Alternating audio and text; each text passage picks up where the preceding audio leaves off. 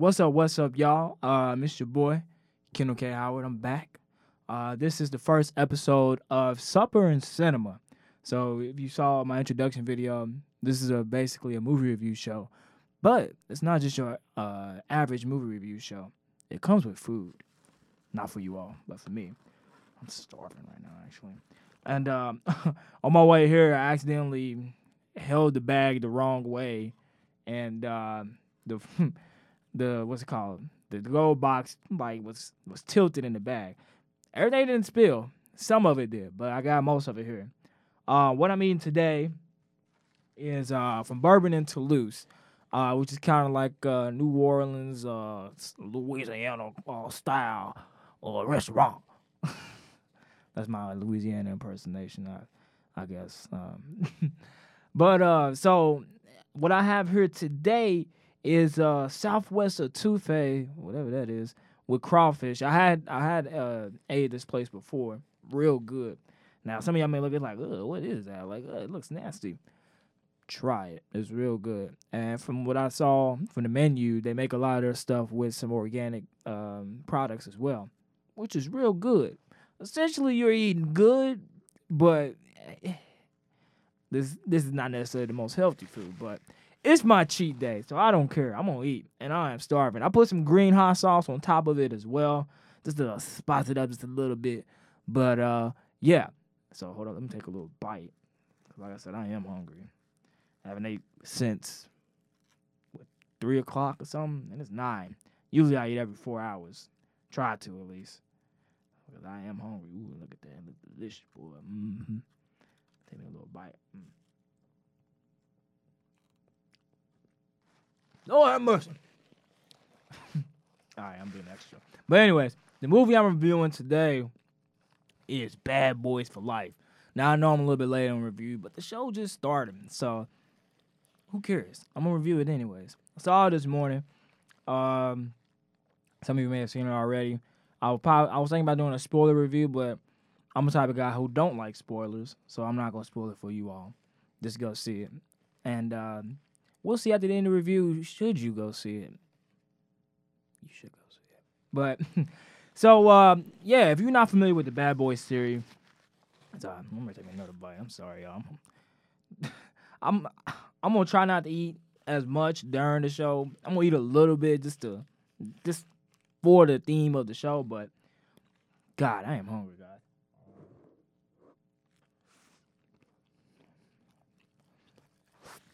guys.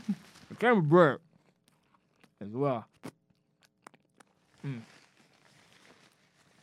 So, like I was saying, the movie uh, Bad Boys for Life.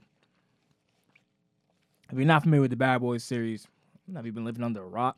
Um, this is the third installment in the series. I think the last one came out 2002, I believe. Um, it, was, it, was, a while ago. Let me see, Bad Boys. I think it came out like 2002. Yeah. So it's been almost uh, 20 years since the last one. So what has Mike Lowrey and Marcus, I forgot his last name. What have they been up to? Same old, same old. I actually came into this film a little bit late.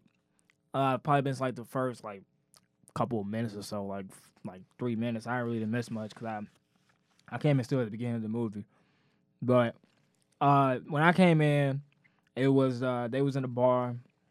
This is all exposition. This is not really any spoilers. It's not gonna ruin your experience. But they was in the bar celebrating. Uh, Marcus was contemplating retirement. And if you follow the series, it's something that Marcus was already like talking about even in the last movie in Bad Boys 2. Um, and Mike you know, being Mike and just playing off the fact that like Martin Lawrence is not in shape anymore and like Will Smith still is. And like they played the movie played up on that a lot uh, throughout the film. And uh, Mike still not wanting to give up. And of course there is a love interest, as Mike Lowrey is known to have many love interests throughout the series. Um, this one is this one her name is Rita, who's actually a part of the police force, played by um played by what's her name? Peo I don't, I don't want to butcher her name. Paola Nunez, Paola Nunez, P A O L A. For my Hispanic people out there who know how to pro- properly pronounce that, don't want to butcher that. But Paola Nunez, uh, that's a new love interest in this film, and um, like I said, Mike didn't want to give up the the police force, and Mark is now having a son, um, even at old age, um, and his daughter is getting married in the film. He's contemplating retirement. Um, so they get out, um, and they get outside, and they over just like betting each other on this race, and Mark, Mike gets attacked by this new villain in the movie, played by Armando Aretas. Uh, well, actually, no, that's that's the name of the film. His name in the film is Armando Aretas, but he's played by Jacob Scipio. Uh, and this guy is basically he's avenging his father's death. Uh, he works with his mother, played by whose name is Isabel, played by Kate Del Castillo. Uh, it's a lot of different names there. I don't want to butcher it. I'm trying to pronounce it the best I can. Uh, so they talk, they taking over Miami in the drug business. Um, but he's more so worried about he ain't even worried about the drug money that comes with it. He's more so worried about getting revenge. Uh, what the revenge is for, we find out later in the film. I'm not gonna tell you. You go see it for yourself. But he basically goes out on a big mission to take out a bunch of law enforcement in Miami. Um, by hitting like he, he whacks off a judge, he whacks off uh, a forensic scientist, he whacks off uh, a, law- a lawyer, a judge. No, I said judge, but he whacks off some people, and Mike is one of the people that he tries to kill. Uh, but I guess this this is not really a spoiler because, like I said, this is not really a spoiler. Mike survives, so he gets shot in the beginning of the film, and from that point on, you have this film going about Mike trying to avenge uh, his shooting because this guy. so this guy ends up finding all these people miraculously. He ends up finding all these people through Google searches and just searching. Like the movie does a, a good job of like just it. What it does is basically it kind of makes uh, Will Smith and Martin Lawrence look like the old people because there's a lot of stuff in here that uh, is relative to today, where you see like the new technology that is used. Like this guy, he finds all these people through, like I said, Google search, and you see him like going to the computer and like finding people and like seeing where they at, which is kind of like cool. I guess if you really look at it, because it's like that stuff people actually do today. Like you can find people and like like see where they at and like notice patterns and stuff, and they play up on that a lot. Not only with the villain, but with this uh, new unit in the in the in the distant, I guess the distinct, I don't know, I don't know, I guess whatever they call the cop, law enforcement, I guess the unit with them, um, ammo, which uh, comprises, which is led by Rita, and it comprises of Vanessa Hudgens, who plays this character named Kelly, uh, who's like a, a badass. Uh, then you have Alexander Ludwig, who plays this guy named Dorn, big muscular guy, but he's the tech geek of the of the group, and they play up on that a lot too. Uh, and Charles Melton, who plays uh, Rafe. I never I never heard them say his name in the movie, so I could be butchering that name too. I'm sorry, but you go see the film anyways. So and he's kind of like the little cool guy. He, he, starts off like a little snarky little guy. He bites at the uh, he chomps at the bit and like just uh, talks smack to Will Smith's character for a little bit at the beginning. Uh, so they, like I said, they use a bunch of new technology, using surveillance and drones throughout the film. There's new ways to attack criminals and stuff, kind of like stuff that you see today with some law enforcement people. I'm to eat again. Hold on, I'm sorry. Like I said, I am hungry. Mm. Crawfish boy is yeah. Mm. Mm. I wipe my mouth. I don't want to look too disgusting to y'all. Some of y'all are like, ugh. I don't watch you eat. You still watching. but anyways, so yeah. So we go throughout the film. Mike is trying to avenge his shooting, and um, and um, Marcus's character is like, I'm done with this, because Mike ends up being in the hospital for some months, and Marcus, in that meantime, he retires. His daughter does get married, and he's like, I'm done. He ends up retiring, and Mike ends up going by himself. And like I said, we they eventually get back together, and they end up going on this raid trying to find this guy. So there is like throughout the film, the film is shot in Miami. Um, you could tell by the way it's shot too. It does a good job of giving you that sense of that Miami feel with the way it is shot. You get a sense of that nightlife, uh, Ocean Drive, the women there, Ocean Drive, the nice cars, Ocean Drive. The reason why I say that because there are a lot of shots, at least at the beginning, the middle of the film, of them being on Ocean Drive, and I get it. Ocean Drive is a very popular spot in Miami, but Miami's a big city. There's other spots in Miami, and they end up showing it throughout the film, like later on. And there are some other spots they do hit up on, but Ocean Drive was like the main place that they stayed at throughout the beginning of the film. But it's still cool looking. um, you can tell Michael Bay did not direct this film. Michael Bay directed the first two films. Um, and you can tell by the way this is shot because if you know Michael Bay's directing style, Michael Bay has like, and it works and it works in some instances, but he would have like this. He'll shoot things close, and sometimes you can't tell what's going on, and like use a lot of glaring effects with his with the way he shoots with cameras. Uh, you can tell by the way this is shot. And this this movie is directed by um, I guess their brothers uh, Adil and Bilal, uh, who who I think did a good job. There was, however, I don't know for some reason, there was a point in the film where where I, it was a shot and it was funny because it, it it was like it was if it was coming from an angle like say I'm right here, like the shot was like a bird's eye view uh, shot and it zoomed in on Martin Lawrence's character on Marcus and he was like ah oh, he said he's cussed and stuff he said ah and like it zoomed in it was it was a weird just random shot I don't know why, but it got it, it made me laugh. It was just the way it was and in the context of which that scene was going on. It was it was funny. I don't know, but like I said, you could tell that it was not shot by Michael Bay. A lot of people get on Michael Bay by the way he shoots some of his things. And as an older guy, being a fan of Transformers, I see what people are talking about, but I still I still enjoy his film, especially Transformers. That's still one of my favorite franchises. Maybe because I grew up on it. But anyways, I took another bite. Mm. I hate this food. It gets cold, y'all. I don't want to, you know, talk too much. I let this get cold. All right, I let this sit here for a little bit. The smell was getting to me. So I gotta eat just some. Just let me eat a little bit, y'all. Just eat a little bit. Y'all can take a little break. It's not gonna be that long. Hold on. Mm. Anyways, back to the film. So yeah. So um, those are kind of like the main point, like that's the exposition of the film, the plot of this film so far.